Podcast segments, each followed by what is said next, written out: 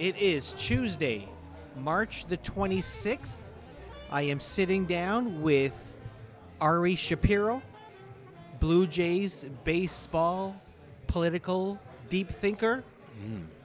I'm not going to fit that on a business card. No, you soon. are not. And uh, we've got a we've got a brand new location. Previous to this, we have sat down mostly Right. in uh, the Pacific Junction Hotel, Love that place. and uh, which is no more, unfortunately. And Loved so that place. Yes, loved that place. But we're here in a really cool space up in this is what Vaughan, It's Woodbridge. Woodbridge. yeah. and um, what's the name of this place? Porcello Cantina. It's a nice little Italian bistro slash pub haunt right off of uh, 407. I figured this would be a good place for us to chillax and have some of this great, delicious margarita pizza we've been enjoying. Well, listen, thanks so much for inviting me up here, and My pleasure. thanks again for your time. Mm. Um, obviously, we are going to talk baseball. We are going to talk uh, our Toronto Blue Jays uh, and everything in between. Is that what we do? I guess that's, what we do. That's what we're going to do right now, because for the past hour we've been talking about everything else.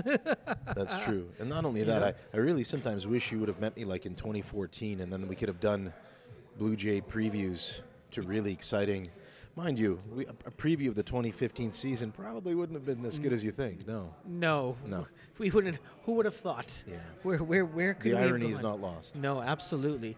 Um, so I mean, there's there's tons of things that have been happening, um, or tons of things that did happen over the off season. Lots of things that we can talk about, um, and in really in no uh, particular order. Manny Machado's with the Padres, Bryce Harper is with the Phillies, and Mike Trout will foreseeably be an angel for the rest of his career.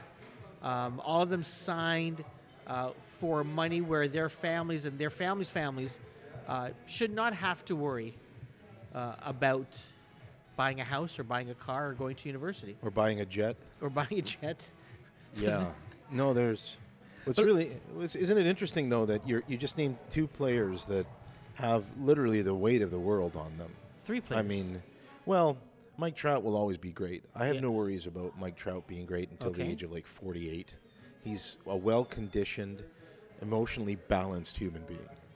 And you have to consider that when you look at players in their mid to late 20s who get these kind of contracts. And in the case of Harper, a Yeah. binding contract that keeps him safe and warm and cuddly in the same market yeah. for longer than a decade. I Yeah. mean, think about that. Mm-hmm.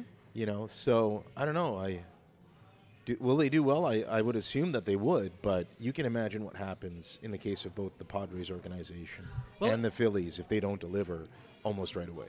Well, I, I think the question I want to ask you is not like, are, th- are these good signings and how are they going to do? Because I, I could care, I could care less how they do as baseball players on their particular teams.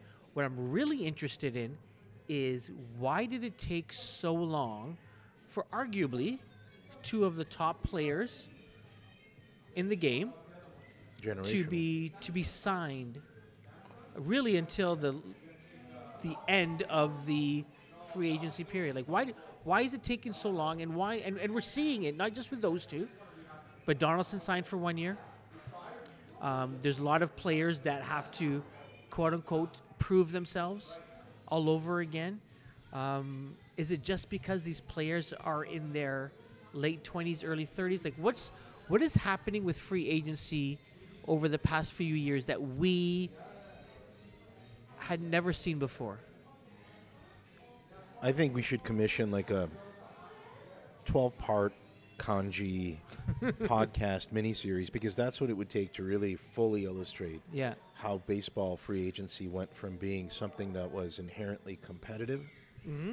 dictated by a market that found a way to reward the overachievers, Yeah. still keep the underachievers around, yeah and, and have a general fairness to it because that fairness is gone. Baseball economics, to me, are a symptom of some of the biggest problems in the world today when it comes to how polarized we are.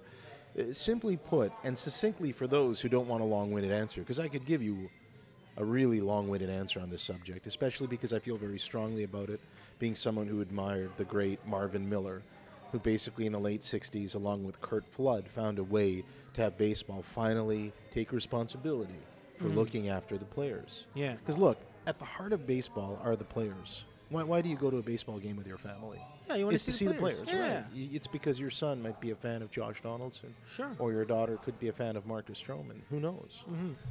But one thing is for certain that when the players and the so called stars in this game, as you mentioned, are being signed late, are being m- marginalized in their income earning capacity, are having to see these social media battles, most notably with Marcus Stroman, where clearly there's a dissatisfaction in the way they're being compensated and treated. The system right now is simply put, it's broken.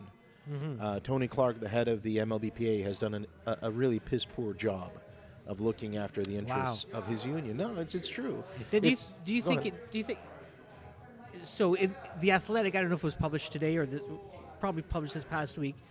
They they polled a number of players. Forty percent of players that they polled believe that there's collusion going on. Think about that. That's a staggeringly high number.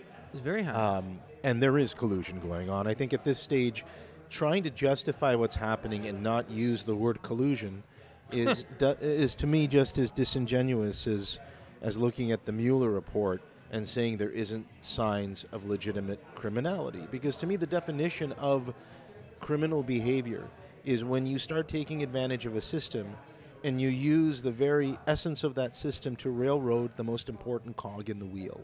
So you can tell I'm pro player. I'm mm. only pro player. Sure. Because to me, that's how I fell in love with baseball. And because we're seeing this labor strife, I think it really it doesn't bode well for the game. I think we will see a work stoppage unless Tony Clark and his his minions, if you will, the people that do his bidding and presumably brokering a solid, healthy relationship with uh, with Rob Manfred and, and the league. I mean, the league really is in the driver's seat in a way that we haven't seen in years. yeah. And here at home with the Blue Jays, their very existence and how they've run their business in the last few years has been a microcosm of baseball's failings, of, of seeing uh, an organization not invest in their team because the fans want it to be done, but because they're justifying it for economic reasons, and in the process alienating their fans by not signing the players they want to sign. And I'm not using the puerile argument Sure, of, sure, sure, oh yeah, you know, you shouldn't listen to the fans. Obviously, they're not the baseball executives. I trust a baseball executive, especially a two-time baseball executive of the year. But at the same token, I question his motive when he doesn't go out and take advantage of a free agent market that for the second consecutive year had all sorts of low-hanging fruit like in an orchard. Yeah. You could have walked into the free agent market in baseball and pulled out one, two, three different position players, pitchers, relief pitchers, and the Blue Jays, rather than doing that, decided to play it with full austerity, with a certain frugality that I haven't seen and normally would attribute to expansion type teams. Hmm. And this is definitely not the case when you're talking about a market that gave birth to a team in 1977. That is so. That is so so, that true. that's a microcosm of why things have really gotten bad, and uh, it, it doesn't look good. You know, it's uh, it, it's something that I think uh, we'll see. Or put it this way: the the Machado and Harper contracts you'll never see again. You will never see those kind of Really? contracts again. No, because what I think what we're seeing that's so abnormal about these long-term contracts is that in some ways they're helping address the fact that if you make these kinds of contracts, you give other players hope that they can one day get these contracts. But I think this year it was more of a sop by by both Padres, the Padres and the Phillies, to say, you know what, we're not going to see generational guys like this ever become available again. Why? Because we are going to have more control over young players, and when they hit 26, we're going to lock them up well before they even hit free agency. so similar See- to what the Angels did with Trout. Precisely. Uh, Trout. Trout obviously would have had his pick of the litter. He could have gone anywhere and Yeah. probably even picked up a, a more in the long run. But in his case, he happens to love where he works. Yeah. And as the best player in baseball, I can't believe I'm saying that. The best player in baseball is very much like a Wayne Gretzky right now, just doing his own thing. But don't be surprised if one day something would change, right? Because even though Hmm. you've got these long-term deals that you're going to be with your team presumably forever, Sure. Things human, change. human nature kicks in, right? And sometimes you just don't get along. Yeah, and when you you, don't get know. along and you don't get things done properly, you've got to make big moves. But we're not going to see these kind of contracts again. Nor will we continue to see these last minute deals like the one that DeGrom just got with the New York Mets. Hmm. These pressurized deals where the fans cry outrage and say, please sign him up long term. And just, the players cry too, of course they do. right? There's still many of them who are Like unemployed. Thor was very angry. Thor was angry because he's looking at, looking after his buddy the way I would look after you if you were and I were part of the Mm. Same industry. Yeah. And I felt that you weren't getting paid what you deserve. Because Thor knows, just like every other baseball player, that tomorrow something could happen and you can no longer play this game. You might have vision issues. Your arm, something might tweak in your arm. Something happens to your hamstring, like Donaldson for a couple of years there. And when you start losing playing time because of injury, like so many of the Blue Jays players have, you hmm. lose your ability to get the kind of deals you feel you deserve Yeah. and then you start settling. And that's what changes the standards of the game when players start settling. It's something that Marvin Miller wished would never happen because he figured, hey, as inflation goes up and the value of these franchises goes up, then there'll be more money for the players. Well, guess what? Profit's going up, but now there's less money for the unemployed players. And that is something that is fundamentally wrong with the game. What are your thoughts on these advanced metrics that are, are now very popular, not just with media, but with teams on evaluating players? And I bring this up because it seems now that there's an age limit, that once you hit 30, 32 maybe, I don't know what that number is, but once you hit that number, it's like okay you're like there's diminishing returns. Like there's there's never been a case where someone has gotten better you know after the age of 32 so why should we be rewarding you with a massive free agent contract um, and so I'm, I'm curious whether these advanced metrics as much as they've, that they've helped identify talent they've also uh, done the reverse, where they've identified no talent. It's a bloody double edged sword, is what it is. Yeah. because on one hand, having sabermetrics and advanced analytics to quantify a, play, a player's value, it, it certainly helps the fan understand where the value is in terms of organizational spending. And that's what Moneyball was all about, spending a very limited amount of money properly. Yeah. And of course, with the Boston's and the LA's and the New York's, it doesn't it doesn't count because they'll just spend anyways. And if they don't like the fact that you're a Pablo Sandoval and you no longer have mobility, they'll cut you. They'll pay you and you'll go. In the case of the Blue Jays, if they don't like you, they'll pay your entire salary for next year, which in itself is atrocious, right? I mean, Russell Martin, I think, will will make 16 million dollars paid by the Blue Jays, and Troy Tulowitzki will make 20 million. How absurd is that? How absurd that even though there were those metrics uh, that, that they could look at and say, well, we could easily replace this player, they use that to justify getting rid of fan favorites, veteran veteran presence in particular. Now we can debate what that value is, and I'd, I'd rather not do that. Everybody's got a different opinion about veteran stewardship and influence in the clubhouse. But in terms of understanding what it's done to the players, look, um, one of my favorite Blue Jays that I've interviewed before, Homer Bush, lost his ability to have gainful employment at the major league level because of sabermetrics, because he simply couldn't get on base enough, and, and that's what organizations, presumably like the Blue Jays, value most. How ironic then that they have so many. Well, how ironic then that they have so many players who are under 300 on base percentage and projected to be so.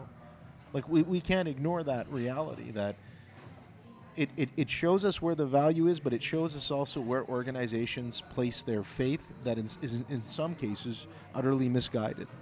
And after the last two years of baseball in Toronto, underachievement has been the biggest culprit. It hasn't been injuries, I'm sorry to say, and it hasn't been the personnel moves. It hasn't been criticizing Mark Shapiro for zigging when he should have zagged.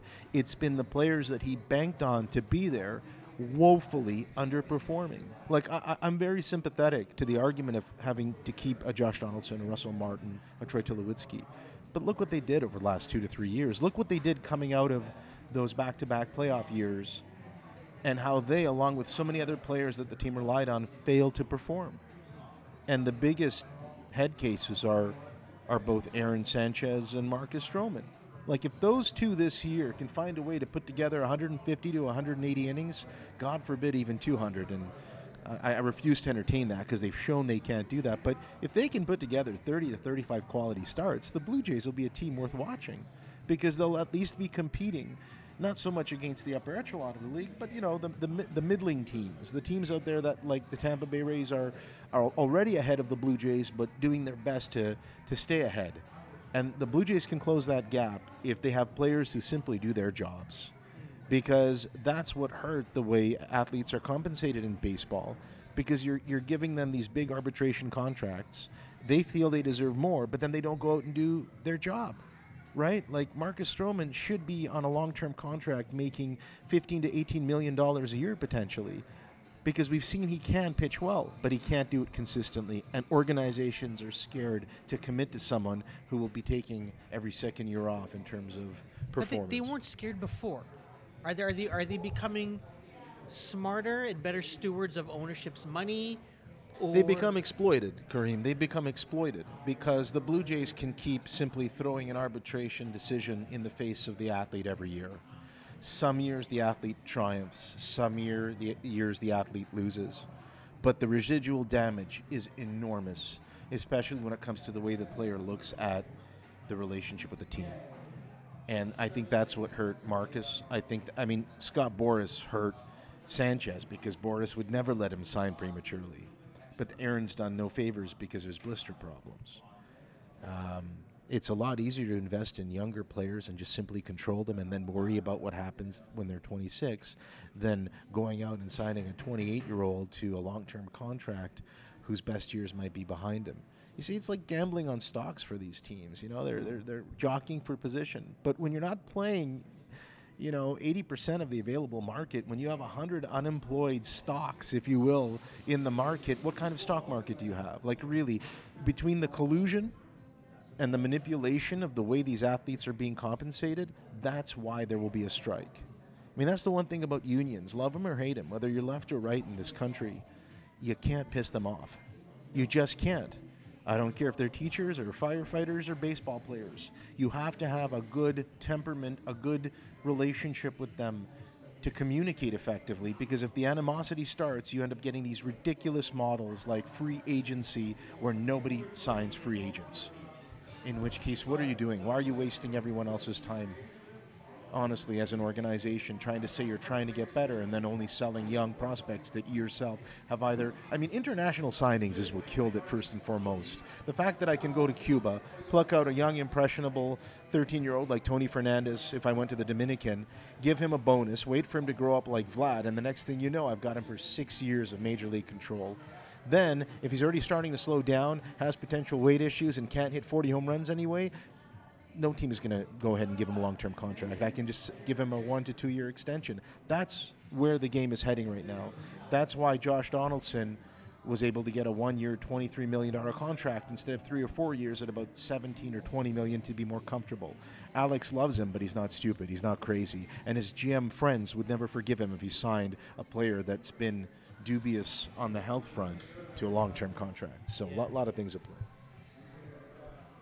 Let's talk a little bit about.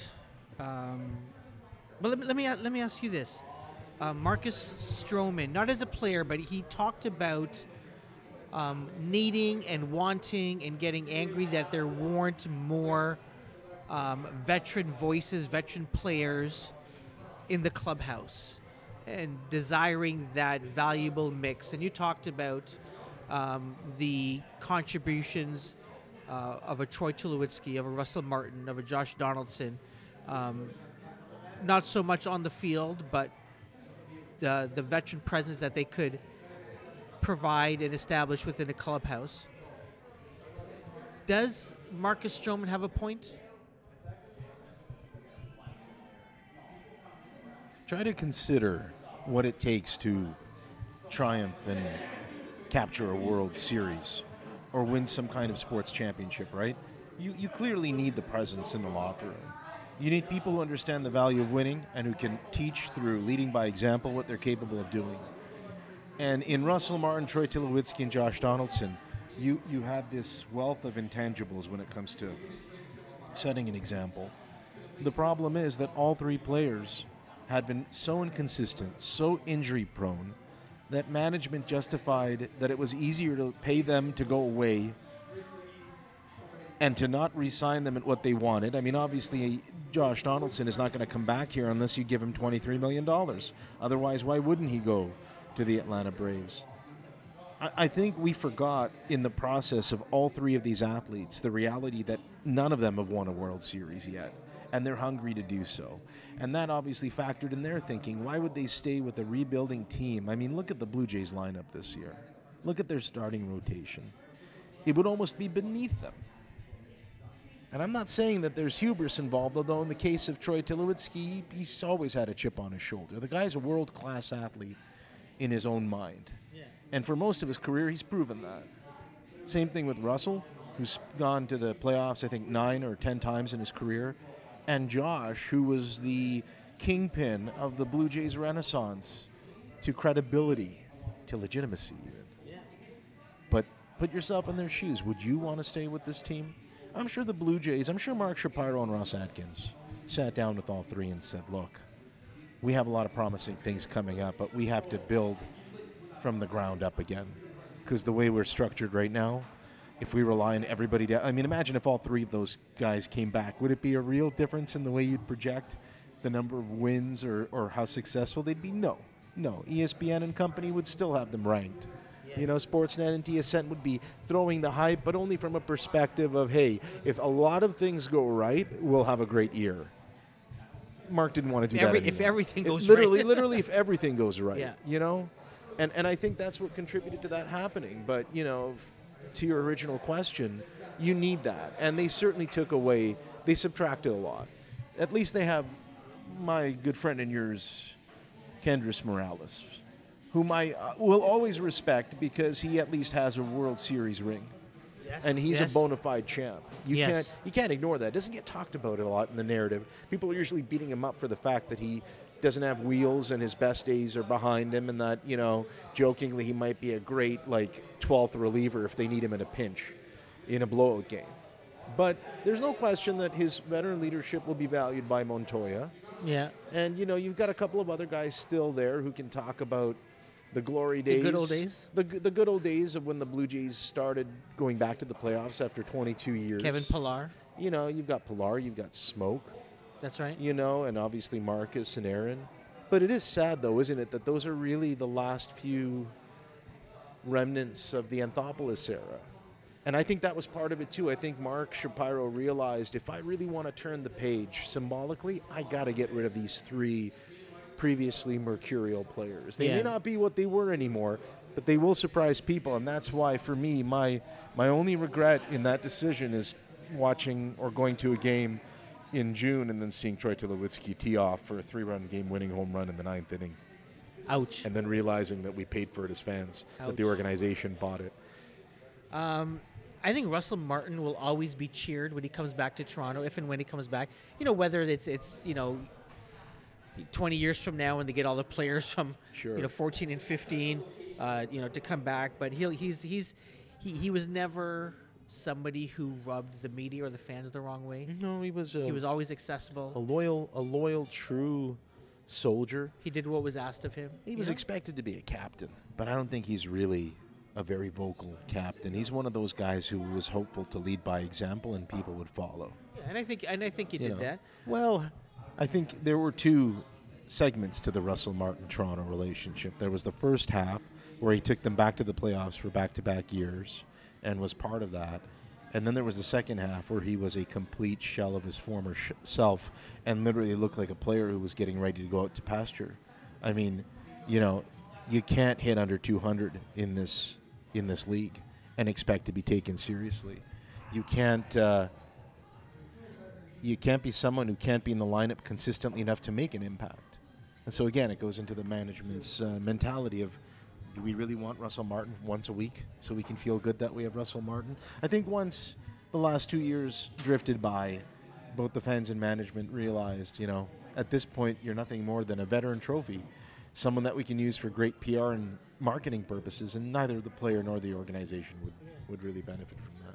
and and, and the Josh Donaldson, he came in, he won an MVP. He was uh, arguably the guy those two years uh, for the Blue Jays, um, and so I and I so I, I think you know he'll be applauded when he when he visits Toronto, but a Troy Tulowitzki, who came as arguably somebody who had crafted an, a Hall of Fame career.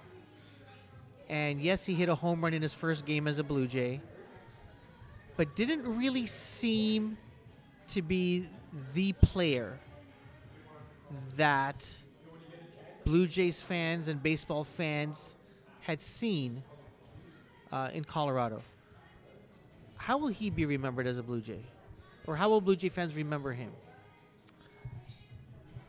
There'll be mixed feelings because of the nature of which he arrived.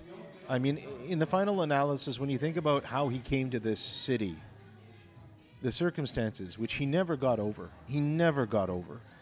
You could look back at interviews last year, whatever few there were, because he didn't even travel with the team or spend a lot of time with them while re- rehabilitating his injury.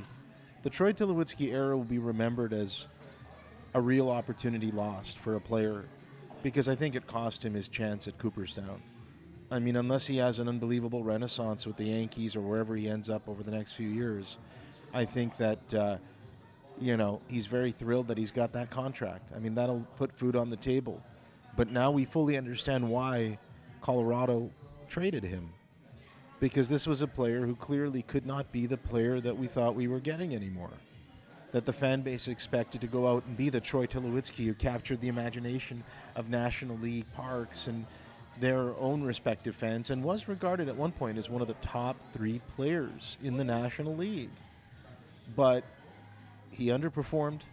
The injuries, were, in some cases, were self inflicted freakish when he stepped on Crone's foot at first base, and then even more freaky when he backed into Kevin Pillar because for some inexplicable reason there was no communication between two of the allegedly most defensive-oriented players on the team.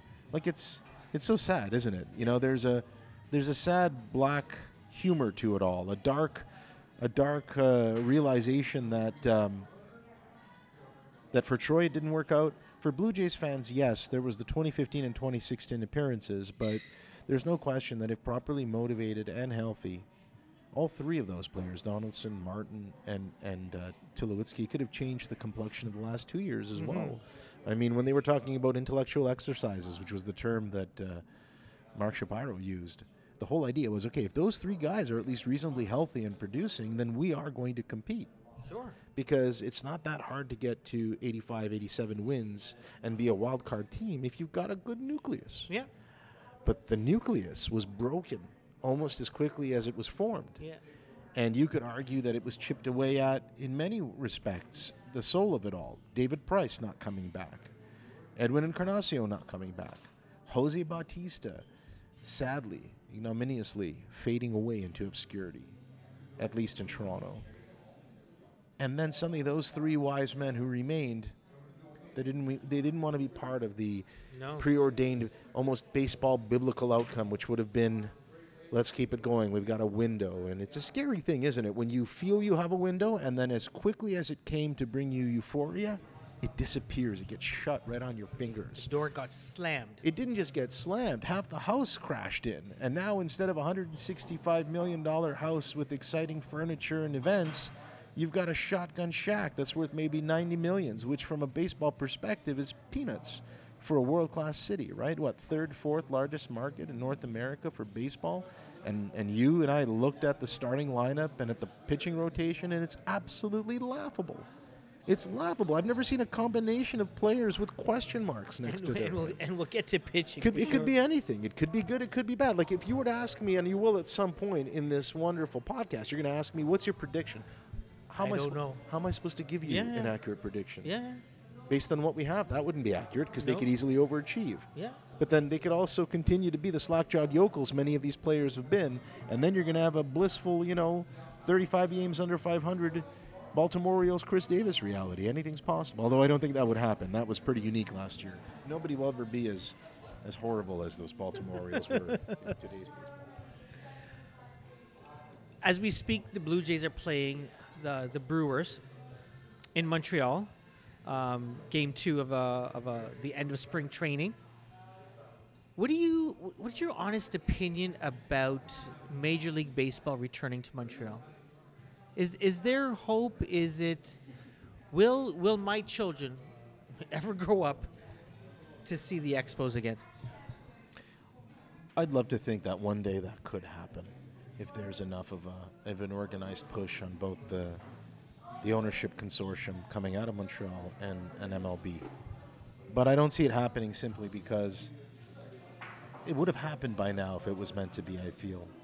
Because there was legitimate anger after 03 04 when the Expos were literally ripped from the Canadian womb. I mean, this is one of two teams that started in 1969 and became part of the cultural mosaic. I mean, I, I know many people who are Blue Jays fans and enthusiasts and work with the team, write about the team. And almost all of them are also Montreal Expos fans because they know their baseball, they know their history.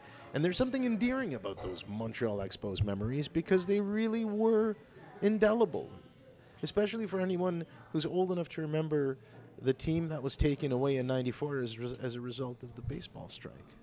I mean, that, that should have been Montreal's World Series championship to contend for Yep. and contend with. And, and I do believe they would have won that year. And I do believe with the kind of players, the veritable all star team they had there, it would have made for a nice storyline of Blue Jays success followed by Montreal. But but that's the challenge in history, right?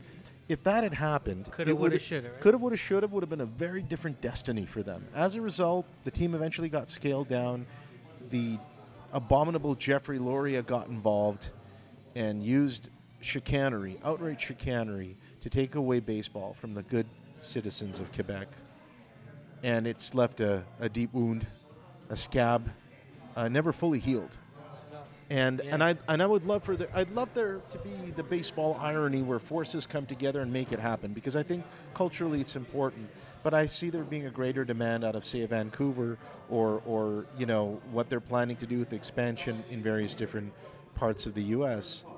Although I don't think baseball is very serious about expansion because I think the labor issue will be first and foremost what they'll need to deal with. Um, they again are making money, but their attendance is dropping, and that's a very, very scary combination. Like when I start hearing that, when I hear about an mm. organization as a whole, as a mass entity Yeah. consisting of teams finding a way to still make a profit, but With their players are getting paid less, and fans aren't coming out to see them, and fans are turning to minor league teams. Did you know that that minor league attendance last year went up, but major league attendance went down? That, my friend, is a broken economies of scale. That requires both sides to have to sit down and figure out how to fix it. And simply throwing a team in Montreal, I don't think that would answer. solve it. the I mean, do you realistically expect 35,000 to come out every game? Maybe in the beginning when the novelty is strong, but these relationships, whether it's in the NHL or in the NBA, th- those leagues have to see that there's a covenant between the fan potential, adoration, and how that translates into money. And from a business perspective, there's definitely momentum growing there. And I think this weekend, or, or rather this this recent visit to Montreal, would have been an opportunity to do that. But it was just such a shabbily run uh, PR event that it, it didn't have any of the pathos from last year when Vladdy hit his home run, walk off home Oh, run. And uh, not only that, Vladdy's not here. Hell, most of the Blue Jays aren't here. A lot of them stayed behind. This, to me, was one of those events that you tuned in only if you were a hardcore enthusiast. I don't think a lay Blue Jays fan took the time to watch this, and that's a problem. and and this this sort of shocked me. I go, oh yeah, they're in Montreal. I told you it, it it didn't cross my radar That's a problem. at all. That's a problem, especially when you've got a powerful media company that controls the message. So why wasn't there more And I've, interest? and I've watched enough Raptors games on Right. Rogers. Well, it's it's we've never been in a situation in Toronto where you have the hockey and basketball teams going into the playoffs with this level of interest and momentum. Honestly, this is So true. this is unique. But at the same token, baseball has never done a really great job of marketing itself nearly as well as those other two leagues. And it certainly helps when those other two leagues have teams in Toronto that went out and made ballsy, gutsy moves to create legitimate fan interest, right? Because in the absence of that, you end up with this, whatever this Blue Jays team is, this, what I referred to it earlier, shotgun shack, you know? You just, it's like a safe house right now. You hope one day it'll be a mansion again and you can walk through and enjoy the playoff swimming pool, but for now, just come in and get some scraps and hope that there's a reason to cheer. That is so true. Uh, listen, I, I don't know about you, Ari, but I, you know what? For me, growing up with baseball, it was more the sounds of summer than anything else. And and there were two voices, obviously, to Tom and Jerry, Tom Cheek, Jerry Howarth. A number of years ago, ago we lost uh, Tom Cheek. Um, and this year, Jerry Howarth is not in the booth anymore. He retired. He called it Yeah. uh, a career. Um, two great men, two great voices. Um, your thoughts on Jerry Howarth retiring and uh, Mike Wilner filling his spot? Well, losing Jerry, I mean, we lost Tom because of circumstances that none of us could control, least of all Tom. Uh, not for his health, he probably could have just kept going. He loved the game so much. Everyone who knew him and everyone who attested to his nature and character could see that he added something special to the whole presentation of the Blue Jays. And Jerry, as his right hand man, the, the Robin to Batman, whom, believe it or not, there was a there was a real pro Jerry movement back in the day when there were arguments about who's better. I remember there were actually some fans who would argue who they preferred, and and Jerry being the more esoteric voice, the more unique voice. Uh, he would prevail sometimes because they loved the way he analyzed the game, you know, especially with his nasally voice and Yeah. the way he approached it. And there she goes. Jose Bautista's done it again. I mean, it's I'll never forget that. And and so it is a shame to see him go. Uh, Mike Wilner, I mean, Mike Wilner is one of those voices that you either love or hate right off the hop. I find in speaking with people, I, I've always enjoyed listening to him when he's relaxed and doing his Jays talk thing. I still haven't. Maybe it's because of how spoiled I was with Tom and Jerry that I've never really warmed up to him in the broadcast booth doing play-by-play or color or anything like that. So, I mean, you know, Ben Wagner has his work cut out for him, and the whole Blue Jays broadcast staff has a lot of work to do this year to keep fan interest because it's it's It's going to be a long it's season. going to be a, baseball's a long season. Baseball's 162 games of of never-ending diamond dreams, and when they become nightmares, those nightmares last for a long time. And I'm speaking to you as someone who can relate to what the last two years were all about. well, listen, when when uh, when things are going well, t- what do they say? Time flies when you're having fun. And it's like a sliver, right? The 2015 playoff appearance is not like a sliver in time, a wrinkle in time. I don't know. I think that was a movie or something. 2015 and 2016, for and there were so many fans who came back to the game. Isn't that? That's what's fascinating to me is the demographics really surged because of what happened. Because the old school Blue Jays fans, like myself and yourself, we got together on this and we loved what we were witnessing. And people who got into them in the early 2000s loved the fact that they were finally seeing some competition. And, and those who just hopped on came at the, the at the best possible time. And now there's like this shock to the system where we're all taking account of what happened and we realize it was gone just like that. Yeah. You got to savor those moments. And and of course, I remain adamant in my conclusion that the 2015 team should have won the World Series. That was the window for that team to take its mantle, and they blew it. Well, that was then. This is now, Ari. So let's talk about your 2019 Toronto Blue Jays, and let's start with let's start with our manager, Charlie Charlie Mon- Montoyo. Who is he? What are you expecting from him? Is he is he the right guy for this team? And should we even be asking that? Because really, what is this team? I don't think the average person knows what this guy's all about, and you can.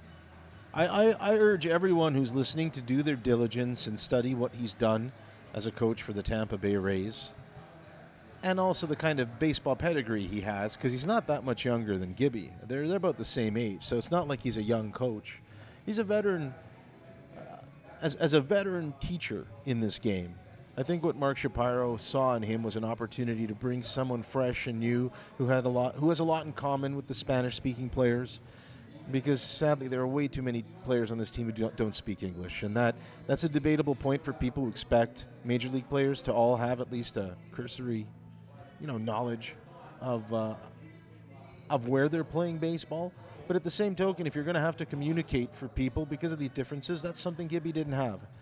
And I think that we'll see his value as a coach based on how he motivates these players to put in a good effort because that's what fans have been lacking for two straight years is a team that will fight even when they're down and that will find a way to close out baseball games by playing with baseball fundamentals. We haven't seen fundamentals around these parts in a long time. There were some ugly examples of it in 2016, and we glossed over it because we were too busy enjoying the endless cavalcade of uh, quality starts from pitchers and timely hitting from you know guys like Donaldson. But this team now consists of a smattering of rookies in their starting lineup and a bunch of retreads and so it'll be and so it'll be up to Montoyo to see how he can motivate the young guys and the older guys on the team because he's got a lot of 30 somethings. Mm-hmm.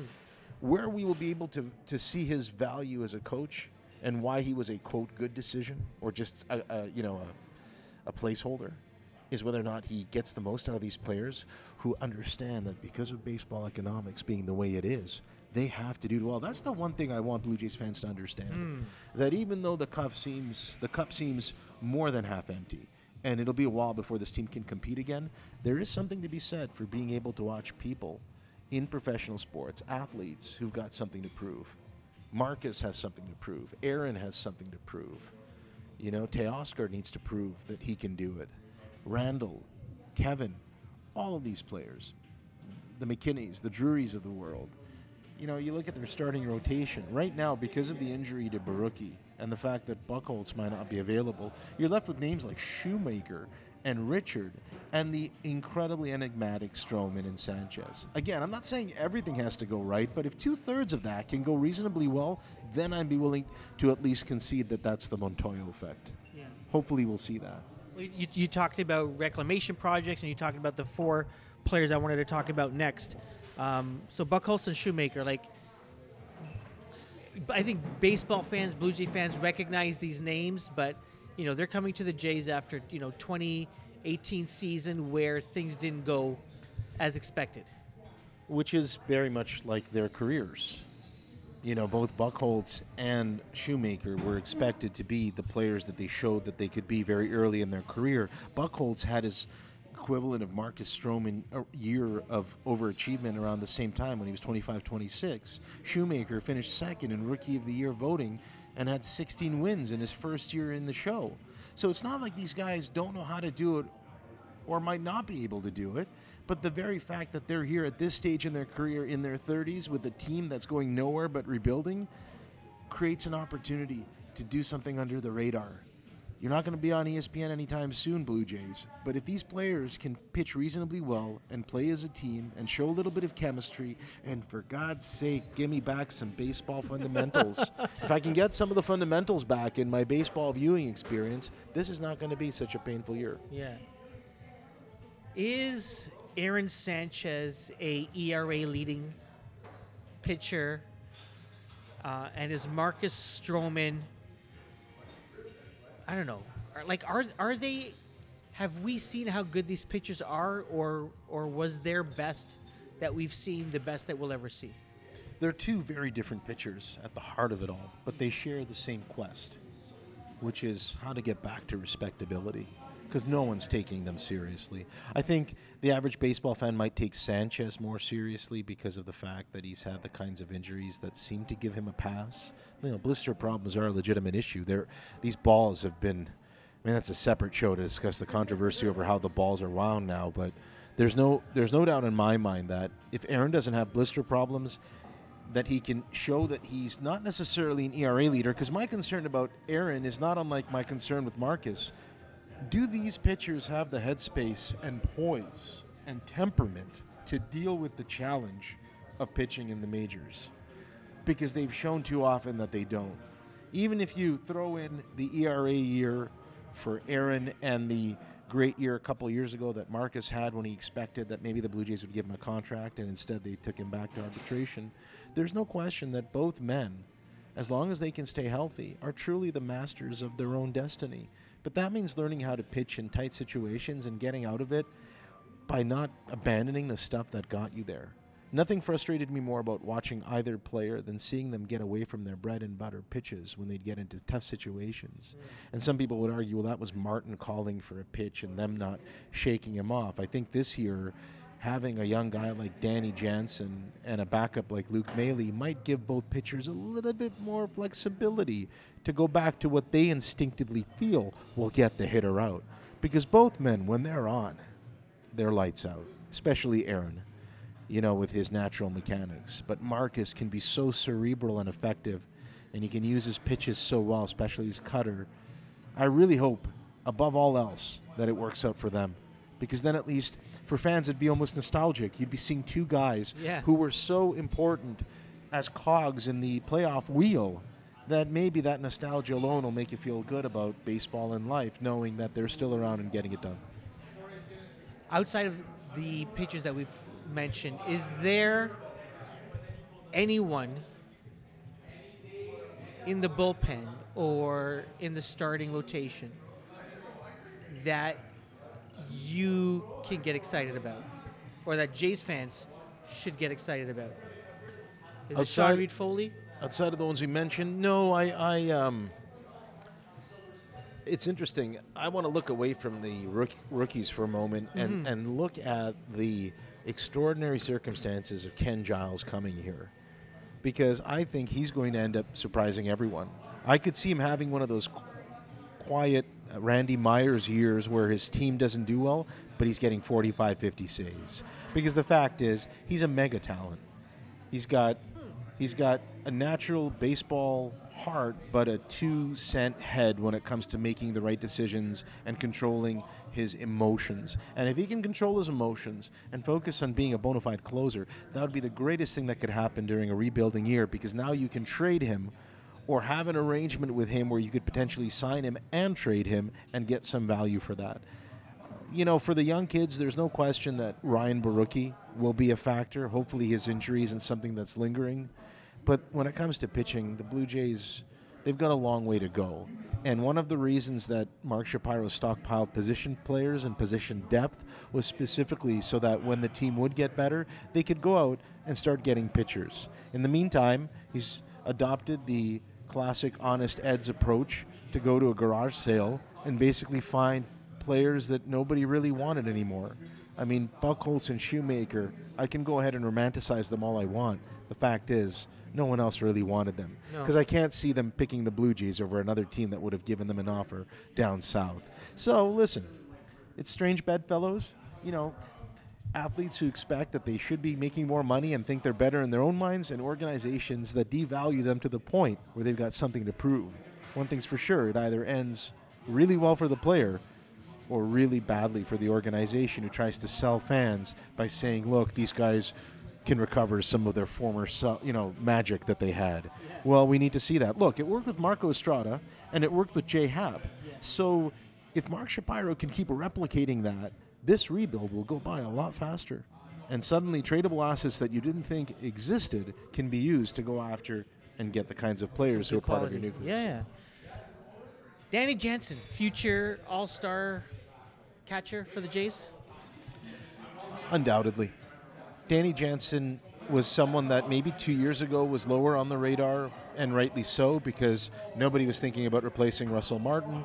And, uh, you know, we were happy to see him develop. But now, the, in my mind, he's reached a point where what he showed last year and what he's showing for the Blue Jays now is that he's the kind of catcher you want to protect.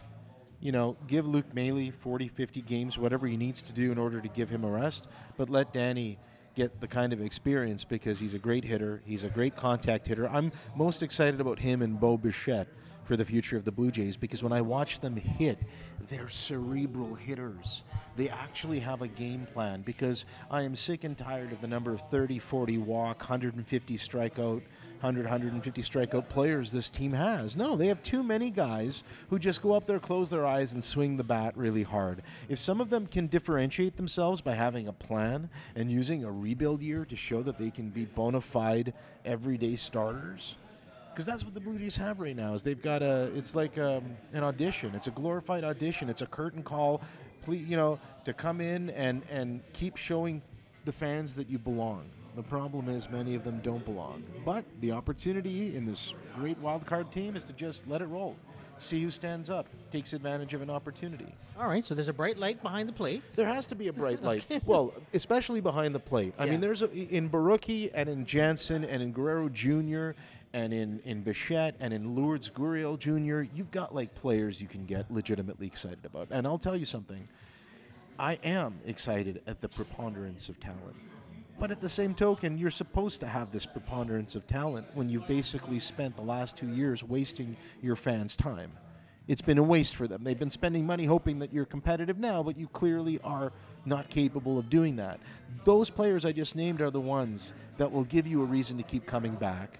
And those are the ones we'll be watching more carefully than ever this year, along with the reclamation projects, to see if maybe they can get their shit together and start pushing towards a direction of respectability. Because until then, they'll be a laughing stock. And right now, whether you're a pundit or you're a fan looking at this lineup, as I said, it's it's borderline laughable. Well, you mentioned Gurriel Jr. He's slated to play second base with is it Freddie Galvis at short? See, there's another example once again, right? Like, what's Freddie up- Galvis is a classic Mark Shapiro acquisition in the same mold as a uh, a Aledmys Diaz, which is hilarious because I would have preferred a Aledmys Diaz over Freddie Galvis, to be honest with you. I saw something in Diaz that made me think, hey, this guy could continue along the trajectory and, and, and help usher in the next generation.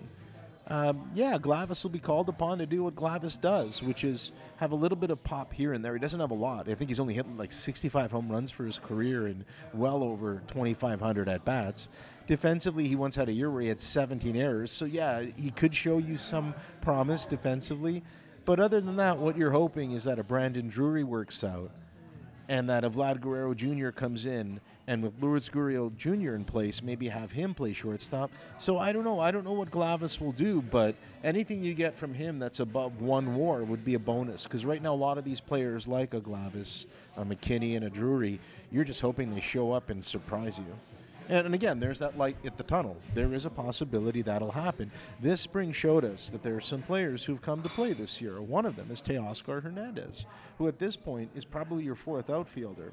But if he can continue to swing a disciplined bat and not strike out 4,000 times, Well, he gave you ulcers last year. they still haven't faded. you know, Like he was one of those players that when he, you know, he could he could he smoke, was he was a monstrosity but of, in, in of the in, player. in the field, it's like you wanted him to disappear.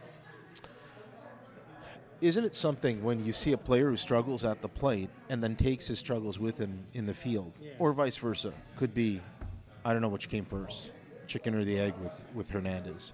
I do know he lacks fundamentals, and I'm hoping that Montoyo and the Blue Jays coaches can work with him and get him on the path of at least knowing what he's doing up at the plate. And he's proven that this spring. He had a marvelous spring. He hit for average. He hit for a little bit of. Actually, I don't think he hit for as much power because he was cutting down the strikeouts, and he did. He did cut them down.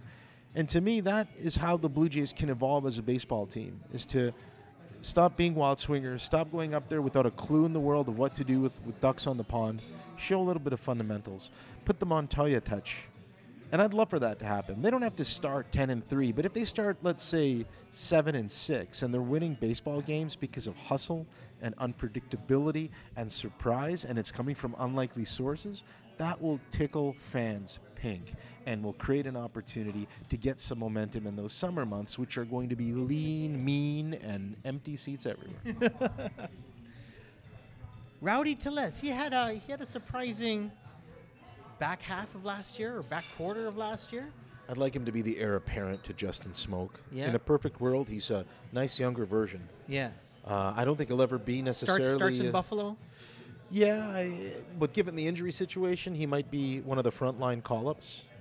He's such a great story. He's been through so much. I'd hmm. like to see him. I'd like to see him be part of a an infield that would be quite unique in having, let's say, Gurriel Jr., Bichette, Tellez, Guerrero, and Jansen. Like what I just listed to you is very fascinating because people who know baseball, especially minor league enthusiasts, of which I interview a lot and I know very well, they'll say that's that's pretty damn good. That's looking forward to something the Blue Jays have never had, which is an infield that can grow together, right?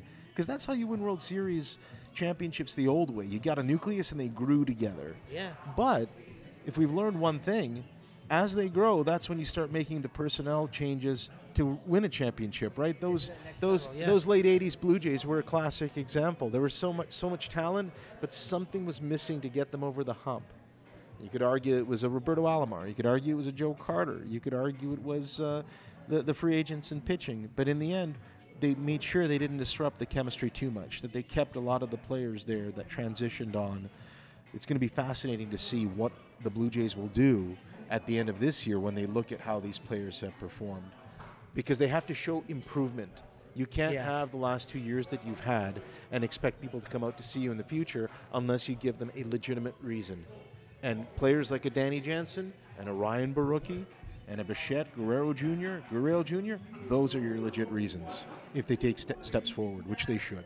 Once upon a time, Devon Travis was one of those players that you could get excited about. When he came over from Detroit, um, I said, Detroit let him go? I mean, this guy was great in the field. Um, he got on base. Uh, but then he, he seems to be breaking down. Like ev- something's happening every year, and, and now he, he walks into a bunch of bats. There were ever a baseball curse, depending on how superstitious you are, that's the veritable definition of it. He's a cursed baseball player. It's a real damn crying shame because uh, I remember a few years ago I wrote several articles, and one of them hit Google News and was trending, where I wrote about how he reminded me of Kirby Puckett because there was something about his approach at the plate which seemed very old school. And I just love the symbolism with him. He represents the last vestige, the last trace of the Roy Halladay deal.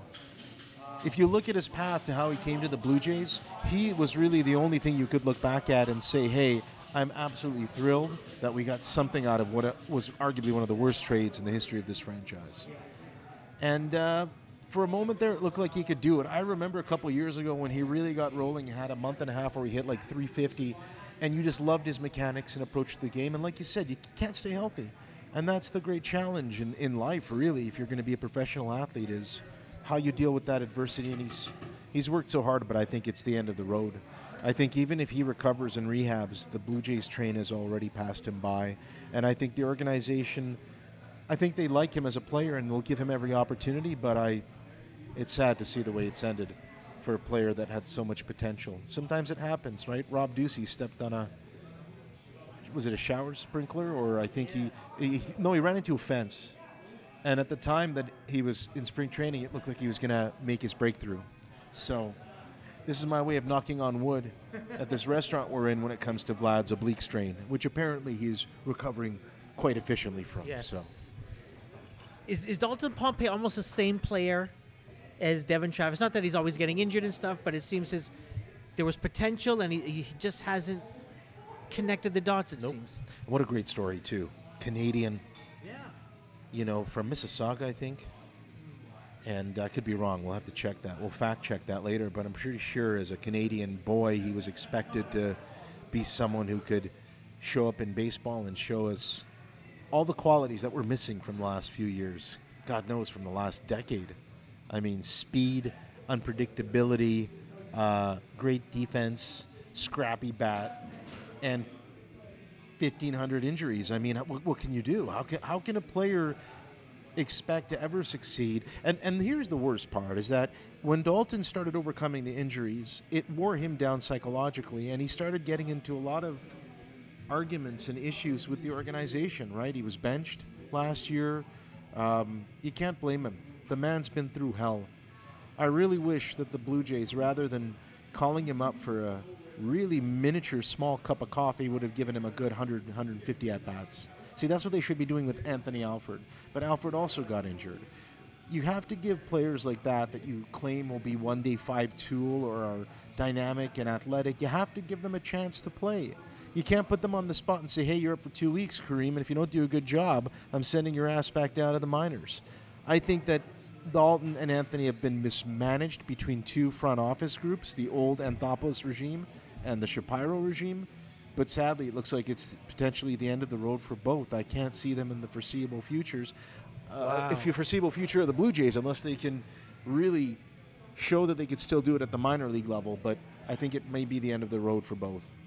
Especially when you consider the kinds of players that the Blue Jays want to give an opportunity to, which are Randall Grichuk and uh, Billy McKinney, and then whatever's you know coming down the line in the future. But for a team that's got a an abundance of infielders, it'll be interesting to see what they do to reconcile their outfield picture. Let, let's let's end this on a very positive note. I think this whole thing has been positive, right? I mean, been- I've well, been it's- I've been I've been lamenting, but I've also been maintaining Yeah. that there is like on an an opportunity. Like three. Well, so when you're at the bottom, Kareem, I mean, you're only going to go up, right? go like up. you can't go anywhere. Well, you could, but But you- listen, yeah. Bo Bichette, Cavan Biggio, and Vladimir Guerrero Jr. Three. The Holy Trinity. The holy, isn't it? Aren't they? yeah. I don't know if if if well, obviously Guerrero Jr. doesn't start with the Jays because he is in air quotes injured. Um, but Biggio and Bichette, do you think all three of them end? Do you think they end the year with the Jays? I think if you look at the way this organization does business and the economic philosophy Yeah. of their president and GM, there's no reason to think that either will see the lineup this year. Specifically because they're expected to be part of their long, illustrious future. And there's your CBA loophole for you. Why would they want to lose a year of control? It's the same argument with uh, with Vlad. I mean, in Bichette's case, it'll be interesting because I think he's going to be lights out this year. I think whatever magic he lost last year for half a season has come back, and I just love watching him. I love everything about him. I think I wouldn't be surprised in five years if he's got a Jeter-esque quality to him in this market, mm. because he looks like the kind of player who understands how this game should be played and respected. Yeah. More so than Vlad. Yeah. Vlad is raw power, torque, Raw talent. but and raw talent, but Bichette pound for pound. I say that tongue in Pound for cheek. pound for pound. I just fell into that, didn't I? pound for pound, Bichette, I think, has not nearly as quick a curve necessarily, but when he gets here, he'll Yeah. stay here and he'll show that he belongs.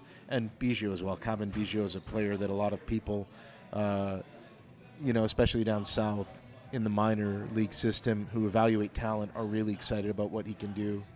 I mean, the Blue Jays have their share of young players, but again, when your major league product consists of minor league personnel, how should we be surprised that any of these talents could overachieve? I think it's disgraceful that a major league team is basically masquerading as a minor league team until such time that it feels it can declare it's a major league team Yeah, again. yeah. And that's my only regret. I don't like the way it's been handled, but in keeping with your positive ending to the show, I will tell you that at no other year can I ever remember, and this is coming from a guy who studied in the late 90s the value of what the Shannon Stewart, Shawn Green, Carlos Delgado, Vernon Oh, Wells, man. Roy Halladay, Chris Carpenter. I mean, I just named you six players, of which two of them they lost early, so don't get me started on that.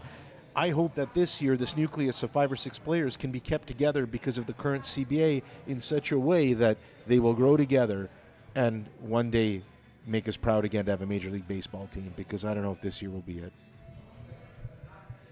So if you were to handicap this year, how do the 2019 Jays end up? The 2019 Jays will be absolutely pummeled by the Red Sox and the Yankees and the Indians and the Astros. But the 2019 Blue Jays will also be very opportunistic with the Kansas Cities of the world and the Baltimores and the Detroit Tigers, and they'll find a way to compete with teams in various stages of their own development.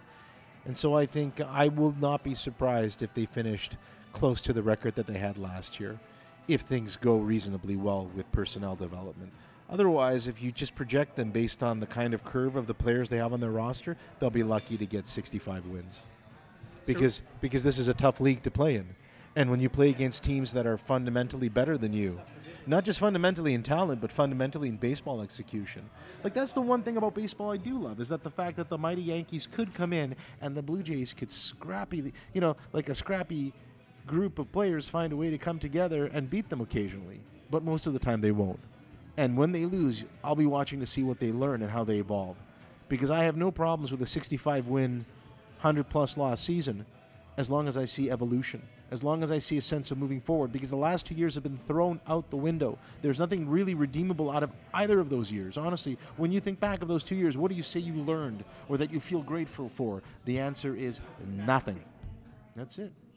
So this is the year hopefully that'll change. So we can walk out of this and regardless of whether it's 65, 75 or God forbid even a 85 win season, miracles happen. Who knows? At least we want to look at the team and say they'll be better each year. The same way that we looked at the Toronto Maple Leafs and we said, hey, look at these young players. They're just going to get better as they get older.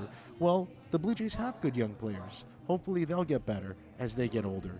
And if they keep getting this nice support group that might be able to find a way to overachieve, even half of them, they'll surprise us this year. I have no doubt. So every year the Jays have come up with a hashtag. There was come together. There was love this team. I can't remember what other ones they've they've Uh, recently. plus chance, plus la même chose. That was the French version of Was you it? know, Yeah. the more things change, the more they stay the same. um, Well, this this year's this year's this year's hashtag is next year's 2020. I think it's that kind of t- tongue-in-cheek humor that'll save us this year. Because we're Canadian, we have that earthy crossbreed of English and American humor. And I think, yeah, 2020 will be better than 2019. But then again, 2019 will be better than whatever last year was. And that is the one indisputable fact I leave with the fans. It can only get better. All right, it is a pleasure as always. The pleasure was mine, my friend. I enjoy how we morphed from previous years to this one. Good stuff.